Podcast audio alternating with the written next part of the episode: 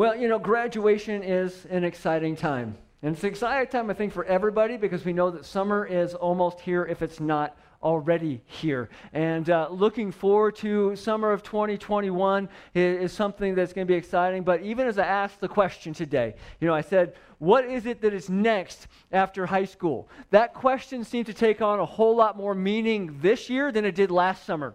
You know, as, as Skylar and Victoria are moving forward, and, and the thing is, is even as you look at it, this last year has been a little bit of a crazy year. Their senior year, really the last half of your junior year as well. A bit of a crazy year. And it, when you say, what are you going to do next? The, the waters are a little bit muddy because we really don't know what's next. It, it's a lot more unclear this year, probably, than it ever has been. And, uh, you know, it's interesting. I, I got to thinking about how many times I've done graduation interviews. And I've, let's see, 19 years ago, I see Jim and Sandra over here. 19 years ago, I interviewed Roki and Julie uh, uh, about what they were going to do next, and now what they're in their mid upper 30s. So it's just a little bit crazy to think about. Um, makes me feel a little bit older too, but not that much older. Uh, the thing is, is that we all have something that's coming up next, and, and how do we plan for it? Where do we go from there, and, and what does it look like, and how is God working in our lives with that? Excuse me. But about a month ago, I was I was sitting there and, and I got to kind of thinking through some things. And we watched a Netflix movie called A Week Away. And, and, maybe you saw it, maybe you didn't. Maybe uh, we, we actually only got Netflix for the month just so we could watch that movie. And then we, we canceled it again. Um, but the whole premise of the movie, it is a youth summer camp meets high school musical. So it's one of those ones where, where there's a conversation that's going on, and then like this spontaneous song pops up, and people all start choreographed dancing all over the place. And, and it's just really great to see happen. I'm not really a musical fan, but this one was different. And the reason why it was different, the songs they used were actually songs that I grew up with. They were songs from the, the early 90s that were Christian hits. Uh, things like Steven Curtis Chapman, who actually makes a cameo in the movie uh, with The Great Adventure and Diving In. Uh, Amy Grant also makes a cameo in the movie with Baby Baby. Audio Adrenaline, maybe you remember that song, Big Big House. Uh, there was Rich Mullins, this one I think everybody knows with Our God is an Awesome God. And of course, you couldn't have a movie that had 90s reference to it without a little bit of Michael W. Smith. And the song they did was A Place in This World. And, you know, these were all songs that were big when I was in high school. And I got to thinking about it that before we had the amazing ability to be able to put everything on digital, we had a slide projector that somebody timed out perfectly with the music and hit the button just at the right time. And our graduation video was timed to A Place in This World by Michael W. Smith. And uh, when that movie came on, we were watching it. I don't think my kids understood that I knew the words. And I embarrassed myself and dated myself at the same time by singing along to each and every one of them. And as I was singing along to each and every one of them, the, the, the, the picture of Michael W. Smith singing in the middle of the barren desert on the, on the salt flats, it looks like they're out in, in Utah. He is singing, I'm looking for a reason, trying to find my place in this world. It starts off with, Oh, the wind is moving, but I am standing still. A life of pages just waiting to be filled. A heart that's hopeful, a head that's full of dreams. Oh, but this becoming, it's, it's harder than it seems. Feels like I'm just looking for a reason, roaming through the night to find my place in this world. And some of you are like in your head singing along, and others are like, what is he talking about? I apologize for the second group, okay? But here's the thing He says, there's not a lot to lean on. I need your light to help me find my place in this world. And I told you that as we look today, this song written in the 90s fits just as much for our high schoolers as they graduate, just as much for our college students as they graduate. We're literally just roaming through the darkness, it feels like right now, to figure out what we're doing here. What is going on? And that question seems to change every, or the answer to that question seems to change every day. What are we supposed to do here? We need His light to help us figure that out. Coincidentally, not by my plan, but by God's plan. Today is graduation Sunday, but it's also the day we dive into 1 Peter, where we look at the hope that is. And, and as we dive into it, we are in the Gospel Project. We've been talking about it now for a handful of years, and the schedule has us today jumping into 1 Peter. The last couple of weeks, we've been in the book of Acts. And before that, we've been in the post resurrection commands of Jesus to go and make disciples, to go and preach the gospel. But as we jumped into Acts, we saw the, the giving of the Holy Spirit and the empowering to us by the Holy Spirit. And now we're going to jump over to 1 Peter. We're going to take this whole book on as best we can in one Sunday, which normal people do like 16 week sermon series on the book of First Peter. So you're going to get a lot of information today, just to let you know. Next week, we're going to kind of look at a little bit more First Peter as well as Second Peter, and we'll jump back to the book of Acts in on Memorial Day weekend. So if you have your Bibles with you today, I would love for you to go to the book of First Peter. And as you are going there, you probably are asking yourself, well, why are we jumping ahead 30 years from the book of Acts, when the church first started, to the book of First Peter, where you see some things that are taking place in the church. And I'm hoping that you'll see the reason why we do it today as we dive in. But one of the things you need to understand as you're flipping to 1 Peter 1, a little bit of insight into this book. See, Peter actually wrote this letter to suffering believers who were in the Asia Minor area, and he was encouraging them to do one thing stand firm. Stand firm. As a matter of fact, it's real easy to summarize this book because at the end of the letter in 1 Peter chapter 5, verse 12, he says, I'm writing this to you to stand firm. I didn't have to really dig deep to figure out why he was writing it. And, and he's telling them to stand firm in the midst of all the things that are going on. And the main thing is, is persecution. Now, the church, again, is, is 30 years past what we talked about last week. We talked about how Peter had to go before the Sanhedrin and there were some issues and there was a little bit of tension, but the church really wasn't that big and it wasn't really causing a whole lot of problems. So they left him alone. But over 30 years, because the disciples, because the apostles, because the followers of Christ had done what Jesus had commanded them and go and make disciples, the church had grown significantly. And in the process of growing significantly, it was starting to catch the eye of many political leaders. And they weren't real fond of what was going on because it was kind of challenging the norm of what was taking place in the current culture. Many didn't like the new movement, though they tolerated it, they were just getting irked at it. And so, what we will soon see as the future will lay out, we see in our history books now, that it's going to get the attention of a guy by the name of Nero. Now, Nero was an emperor in Rome, and Nero is famous for burning down Rome because he wanted to make it more magnificent for himself. He wanted to burn down the city, got, get rid of all of the, the lower class stuff, and make everything marble and everything amazing so he could be remembered in this way. But in the process of him doing that, he displaced lots and lots of people. Lots of people became homeless because their homes got burned down. And they were very upset and angry with him. But one of the other things that got burned down the whole process was all of their little idols that they worshiped couldn't save them. And so they were mad that this happened. And the only way that he could take that, well, he, he's a typical politician. When, when somebody gets mad at you, what are you supposed to do?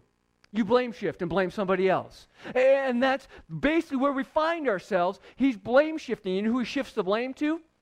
Christians.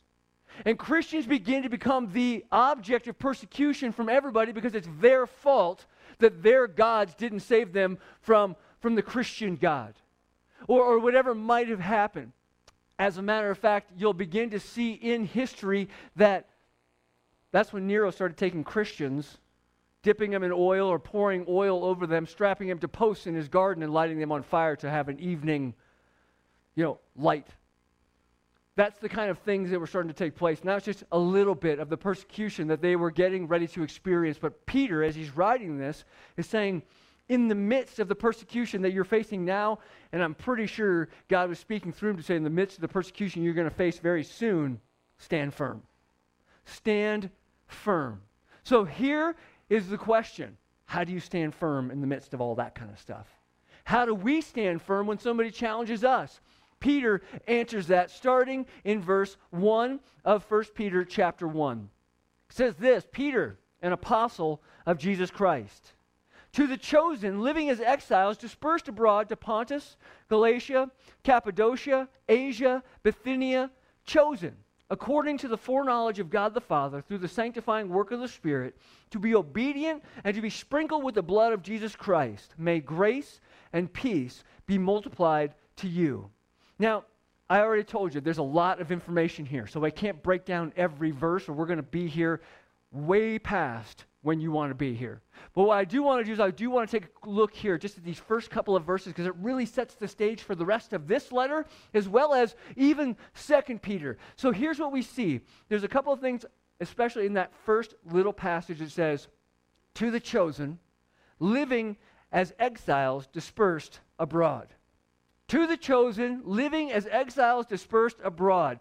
There's three words I really want to point out today that is chosen, that is exiles, and that is dispersed. Now, maybe you're reading from a different translation and you have words like pilgrims, elect, and the scattered. But in any which way, as you look at it, these are the words that really are who he's writing to. First, let's look at the word chosen. Chosen. Peter is emphasizing the fact that God has chosen and selected us and these Christians. Now, we can get into a whole huge debate on what that means.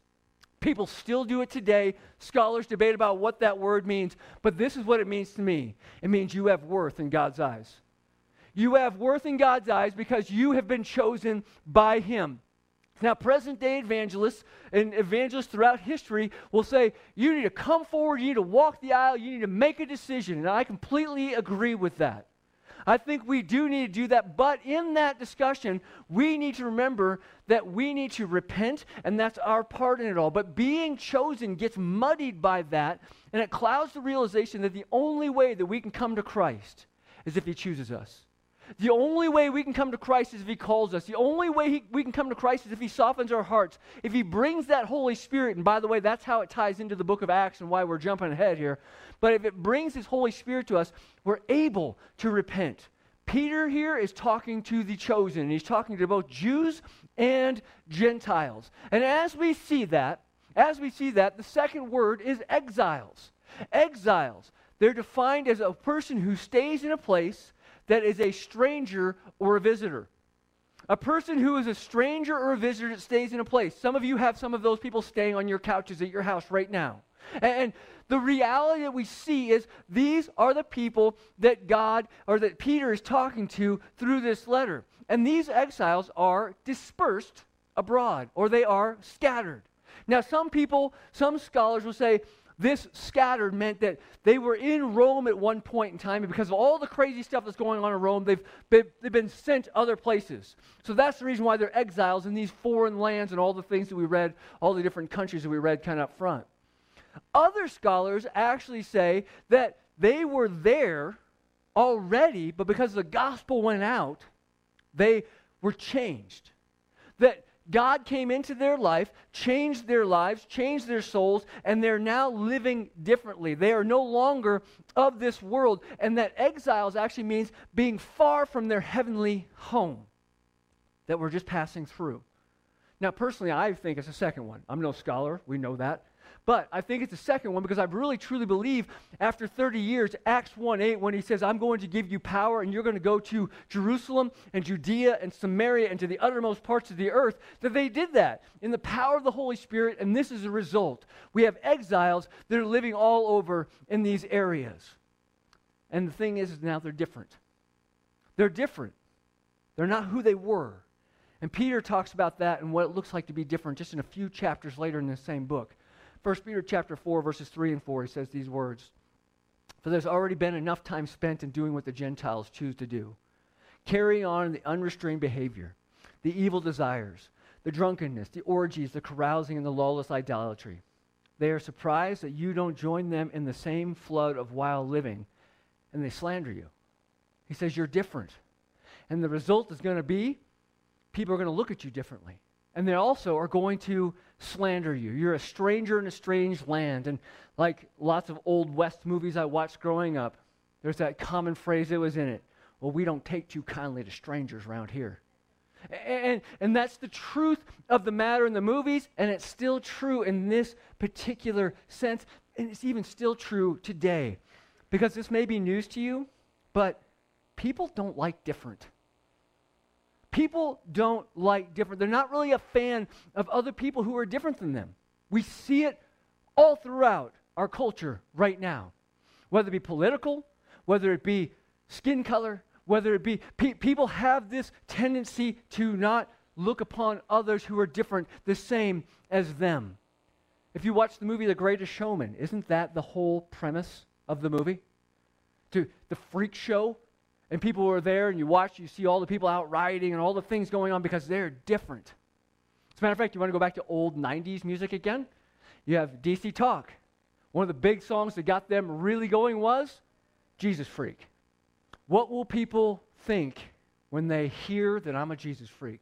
What will people do when they find out it's true? It's a good question. What will people do? How will they respond? Peter is telling them here that people are going to respond differently. And Jesus actually tells us in John 15 they're not going to like you very much. John 15, verses 18 and 19 says these words If the world hates you, understand that it hated me before it hated you.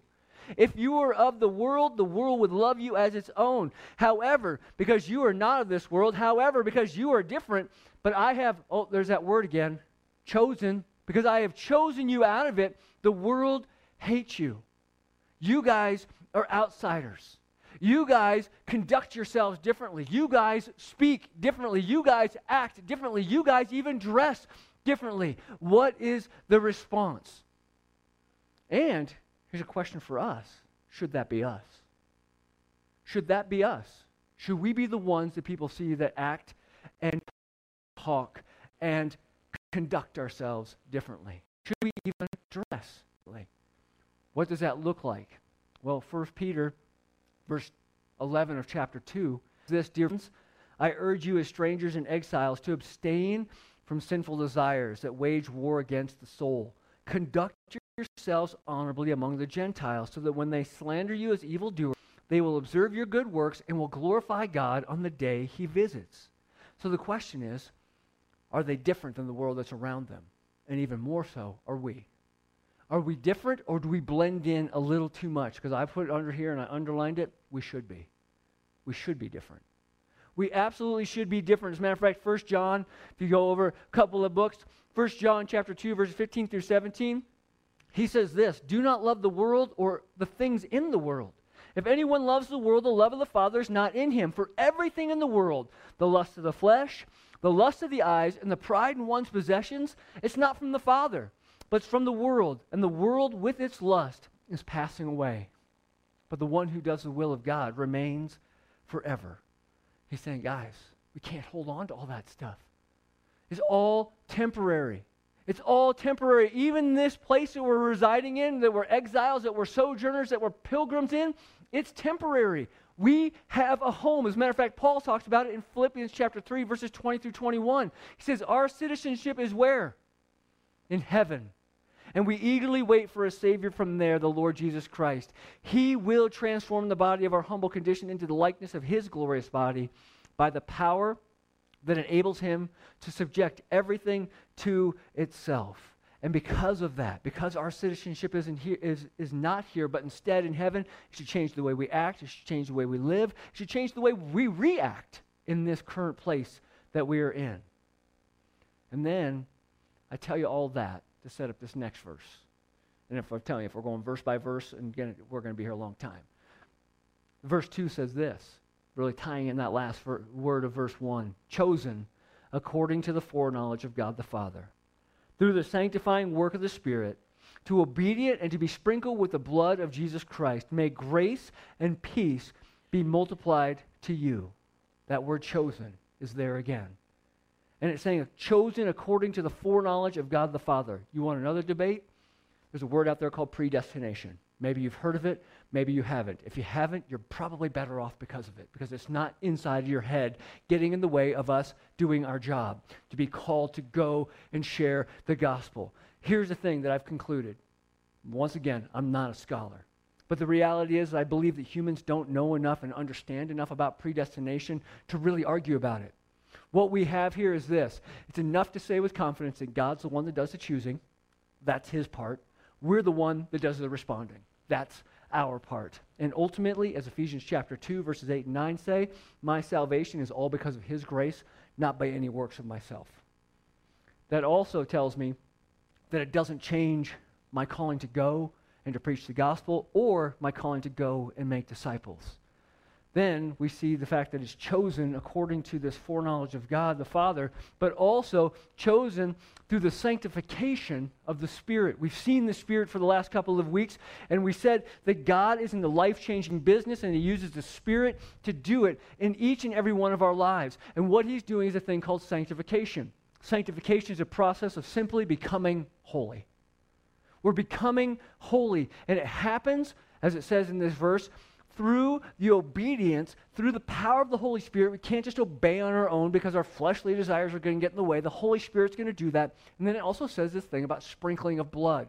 And that's a tie back to the Old Testament ritual where the priest would sprinkle you with blood to set you apart. Well, you know what the word holy means? To be set apart. And Jesus became the ultimate sacrifice when his blood was shed and washed us pure and washed us clean, that we are now set apart. So, to recap, what Peter's saying here is he's saying this to the suffering, he's saying this to the dispersed, the ones who aren't like anybody else, the ones who are strangers in the strange lines. This is who you are. This is who you are. You are chosen according to the foreknowledge of God the Father through the sanctifying work of the Spirit to be obedient and sprinkled with the blood of Jesus Christ. And you know what we do because of that? We praise him. We praise him and we thank him. And that's exactly what Peter does and fights. Because of his great mercy, he's given us new birth and a living hope through the resurrection of Jesus Christ from the dead and into an inheritance that is imperishable, undefiled, and unfading, kept in heaven for you. You are being guarded by God's power through faith for a salvation that is ready to be revealed in the last time. Now, here, verse 3 through 5, Peter is highlighting a number of things that should give us joy as Christians. These are the things that should bring us joy. And Peter lists them, and they all run together. As a matter of fact, if you read verse 3 all the way through verse 12, it is one sentence in the Greek. He was really excited. And he laid it all out there for us. But here's the things that we see in 3 through 5. We first see great mercy. We see new birth. We see the living hope. We see resurrection. We see imperishable inheritance. We see the, the power of God to protect us. And we see salvation being revealed. These are all great things. And I want to break down just real quick on a couple of them, and I want to take a little bit more time on one of them. But that is this first, great mercy. Great mercy is a theme that I think all of us can identify with. It's been defined this way with grace and mercy. Grace is getting what we don't deserve, but mercy is not getting what we do deserve.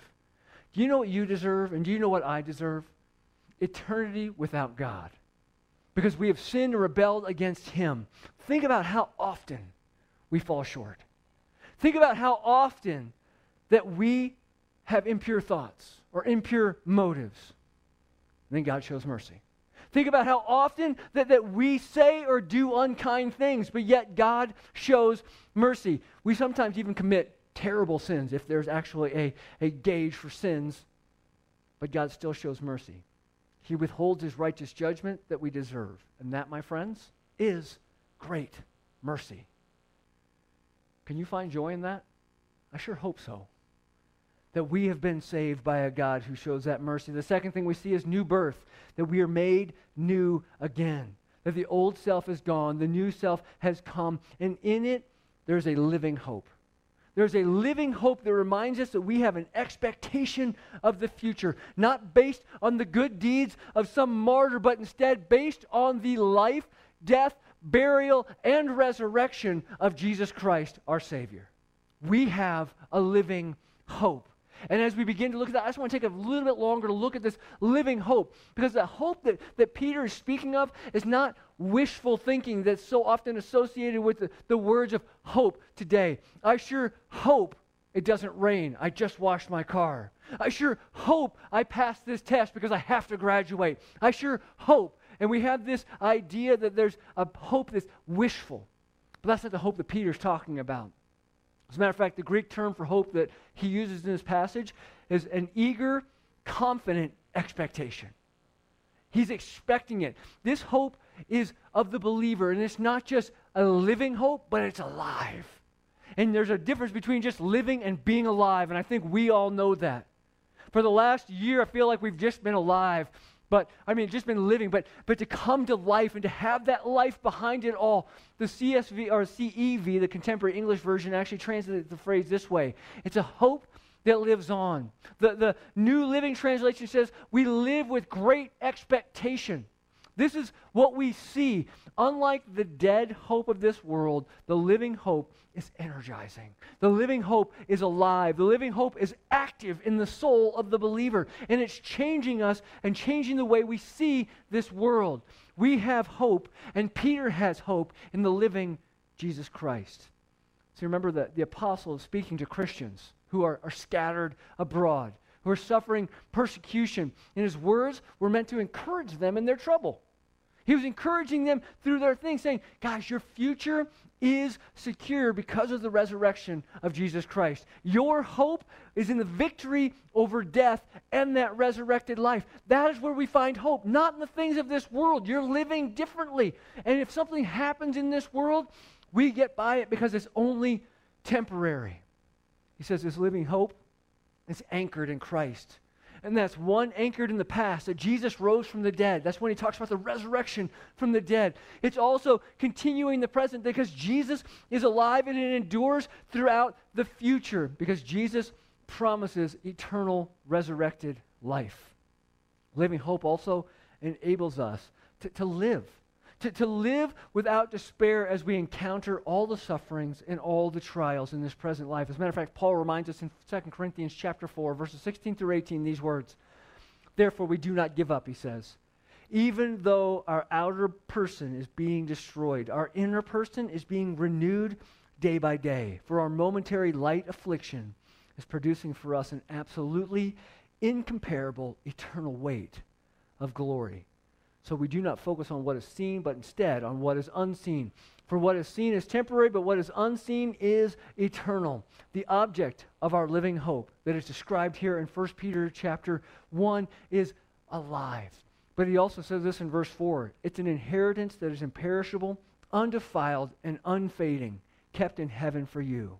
See, we have an inheritance that will never be touched by death, it will never be stained by evil, and will never be faded over time. It's death proof, sin proof, and age proof. It's an imperishable inheritance.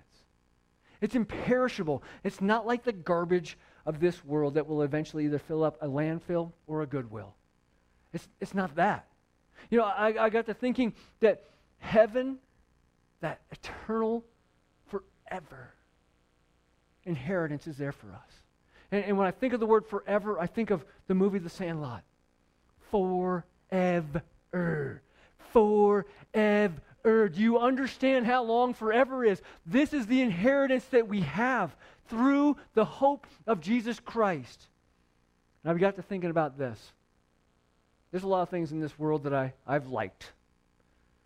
And maybe you fall in the same boat. But I like cars, and I've had a good handful of cars in, in my lifetime. But there's one that stands out to me as the one that I love the most. It was 10 years ago that I sold it, and I still kick myself today for doing it. It was a 1996 Ford Bronco. Eddie Bauer edition. Had all the bells and whistles on it. Some guy had done all the stuff that I would, would have done myself, and then he sold it to me for fairly cheap. And it had 87,000 miles on it when I sold it. And I'm like, why did I sell it? Why did I sell it? It had the 5.8 liter gas guzzling Yes, the gallons per mile instead of the miles per gallon engine. Yes, that's the one. And I loved that truck. And I sold it. And I think to myself, why did I do that? But that was 10 years ago. You know how much stuff's changed over 10 years? Did you know that Broncos are actually known behind the wheel well as well as across the bottom of the tailgate to get these little rust bubbles because that's where the water sits at? And actually, they were starting to show up when I, when I sold it. There's something about the Bible when it says, hey, don't store up your treasures on earth where what? Moth and rust destroy. But instead, store up your treasures in heaven where those things can't touch it. think about that car. I could have put all the time, all the effort, all the money, everything I had to keep it looking good. Eventually, it's going to fall apart. What if I took all the effort, all the money, all the time that I had to invest in something that never falls apart? The glory that is found in that imperishable inheritance. Absolutely nothing can take it from us. That's what it tells us next. The inheritance is fail proof because God guards it and preserves it for us in heaven. Holy, secure. Nothing can undermine the certainty that we have in Christ. Romans chapter 8, verses 38 and 39 says, Nothing can separate us from Christ. And it goes through a whole list of all the things it might try, but it can't because God is protecting us. Let's be honest. People can't survive long without hope. I actually read a thing that said you can su- survive 40 days without food, four days without water, four minutes without air, but barely four seconds without hope. I thought to myself, that's true. That's true. We, we just can't survive without hope. Hope keeps us going through painful experiences and fears of what the future may hold.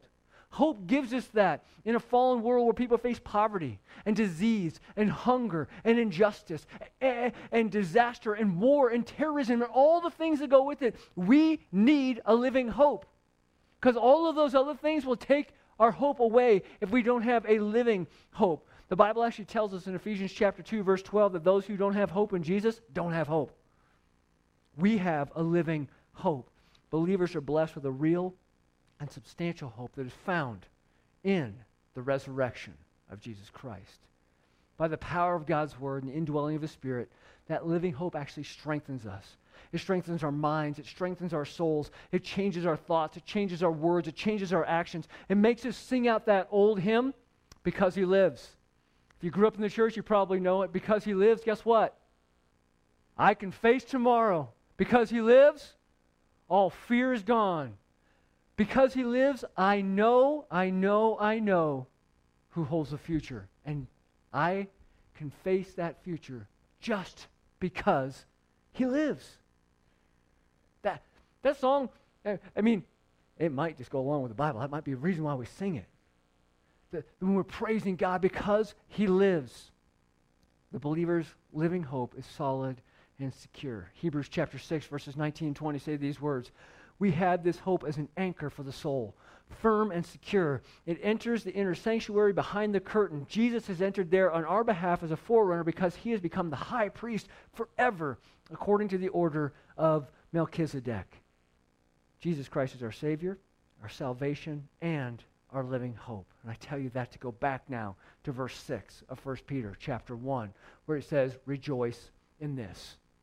Rejoice in this. These things I just listed out for you, rejoice in this. Even though now, for a short time, if necessary, you suffer grief in various trials, so that the proven character of your faith, more valuable than gold, which though perishable is refined by fire, may result in praise, glory, and honor at the revelation of Jesus Christ. We rejoice in God's blessings, but at the same time, it says here we're going to suffer grief in various trials. And sometimes that grief in the various trials, and I think every single one of us know this already, it kind of cools off that joy that we have. It kind of puts the water on that flame of the joy when we have that grief. Or if you have the King James Version, it actually says the heaviness. The heaviness of these various troubles in life. And these are normal trials, these are things that just happen to all of us. And then there's also the persecutions that we see as Christians. The reality is, and I'm pretty sure that all of us are in the same boat, if we had to choose, we would choose cruise control. Just go through life, cruising. No ups, no downs, everything is good. But the thing is, is there's no growth in cruise control. Our faith grows when we encounter circumstances that push us out of our comfort zone and force us to rely more and more on God. As we're pushed against Jesus, he literally makes an impression on us and we become more like him. The trials in our lives, they test our, fa- our faith, but as a way to form us that God uses into who he wants us to be. Without them, we remain spiritual babies. But with them, we grow into that full stature of Jesus Christ that we need to be. So here's the thing he's trying to say here we can endure these temporary trials but because we're becoming more and more like Christ. We look beyond who we are right now and we see that living hope. Peter actually compares it to gold. And he's talking about the gold process, and it's funny, I was putting the slides together this morning, and Maylee sitting next to me, she's like, What are you doing with that weird picture of, of like fire and stuff pouring out of it? And I said, Well, that's how they make gold. It's a smelting process. And I said that not make gold, but how they purify gold. Excuse me, I don't think we make it. Well, maybe our government does. I don't know. But um, the, the, the thing is, is we purify that gold, and what they do is they heat it up to a, a, huge hot temperature, and the weight of the metal itself sinks to the bottom, and the stuff called the dross or the impurities float to the top. And then they skim those impurities off, and they go through the process over and over again until they have what is the perfect piece of gold. All impurities removed from it all. But it has to go through the fire to get to that place. That's why I'm showing you this, because sometimes we have to get through the fire to have those impurities removed from our life, and we become more and more like Christ. As a matter of fact, Warren Wiersbe, who, who does all kinds of Bible commentary, said this. He said, A realist is an idealist who has gone through the fire and been purified. A skeptic is an idealist who has gone through the fire and gotten burned. When I saw that, I said, Well, where's your hope? If your hope is in nothing but the living hope of Jesus Christ, you're going to come through and you're going to be purified. But if your hope is in anything else, you're going to get burned. And we see people who get burned when their hope is in the wrong things, and they're angry at God for some reason when He's trying to form them in who He wants them to be, and they say, I don't want to be like you. Isn't in our rebellious state that we do that? But he says, I want you to be rejoicing in this. Because what's going to happen next in verse 9, or verse 8 and 9? He says, Though you have not seen him, you love him. Though you're not seeing him now, you believe in him. And you rejoice with inexpressible and glorious joy because you're receiving the goal of your faith, the salvation of your souls. And as I read this and I see Peter writing this in that same one long run on sentence, I can see Peter almost being blown away at the joy that is inspired in these believers. And the reason why I think he's blown away is, is he got to walk with Jesus. He got to talk with Jesus. He got to witness all the things that Jesus did. He was on the inner, inner circle, and he had joy. But these people who had probably never seen Jesus, most of them probably had never seen Jesus, who had only heard through stories and heard through testimonies and seen lives change and met Jesus Christ, they have this inexpressible joy. And it's like, how in the world do you have joy? You've never even seen him. That's what he's saying here. Even though you haven't seen him, you love him. And I have to ask us have you ever experienced that joy before, even though you've never seen Jesus? And I'm not just talking about some emotionalism because we sing the right songs and I say the right words to really you know, manufacture emotion. I'm talking about when you have that connection with God through the Holy Spirit. When you're singing those songs that, that uh, uh, I heard you clapping, Rick, just as we're singing Graves into Gardens, and, and you know, the, the, the, when the tears just come down your face uncontrollably, nothing you can do, nothing you manufactured, but it's you connecting with God and saying, God, I praise you, even in the middle of all the junk I've had to go through, that you're making me like you, and I love you for it. And that's why he says you're receiving the goal of your faith. It's the salvation of your souls. Because that freeing work is, is coming on in your life of Jesus Christ in your soul, and you're experiencing it and you're enjoying it right now. And here's the thing I think that's just a brief glimpse of what we're going to see in heaven. Just a brief glimpse. I always hear people talk about it at a funeral. Well, they're smiling down on us like, no way. I'm going to break news to you. They don't care about us. They're face to face with the Almighty Creator, and they get to worship Him. I mean, we say it for ourselves that they're smiling down, but when I'm in heaven, my focus is on God. This world is passing away, and everybody else is going to join me real soon. I'm excited about that. But that's the reality that we live in. That, that God is changing us, and someday we're going to be able to worship with that connection that we just get to experience every once in a while here. Then Peter wraps up that super long sentence. And I'm not going to dive into it because I just looked up and it's already 1108. Basically, what he says is this You got it better. He talks about the prophets. He talks about the prophets and he talks about the angels, and he says, Those prophets, they longed for grace. They longed for mercy. They wanted that hope. They wanted it, you got it. Rejoice in that. And the next word we see in verse 13 is therefore. You know what a therefore is for? He said, This is what we're going to do. We're going to put all this into practice. This is what we're going to do because of that long run on sentence and all the things we have. Therefore, this is what you're going to do. And we're going to talk about that next week. So I want you to come back and join us for that. But today, as we wrap up, my challenge for you here, for our graduates, for those of you who are watching online, is this live different. Live different in the power of the Holy Spirit. Be transformed, be sanctified, be changed, be changing in your life, but then go and change the world around you. When God is working in you, you're going to be different. They're going to notice, use it as a testimony, and share the gospel. Let's pray together. Father, thank you again for who you are. And thanks for the word that you gave to Peter, to this church who is suffering, this church who is hurting, this church who was dispersed but God, we know they're just dispersed from your eternal home. God, that you had them there for a purpose to help that church grow as it continued from Jerusalem to Judea to Samaria to the uttermost parts of the earth. We see it in action. And God, because they were different, they were persecuted. And that persecution was only going to ramp up. But God, it was so amazing to see them take that stand and stand firm. Today, we want to be challenged by your word to stand firm. We want to be challenged by your word to live different. We want to be challenged by your word, and only the Holy Spirit can speak to us. We can't do it on our own. God, we ask for you to do that today. We pray it all in your name. Amen. I'm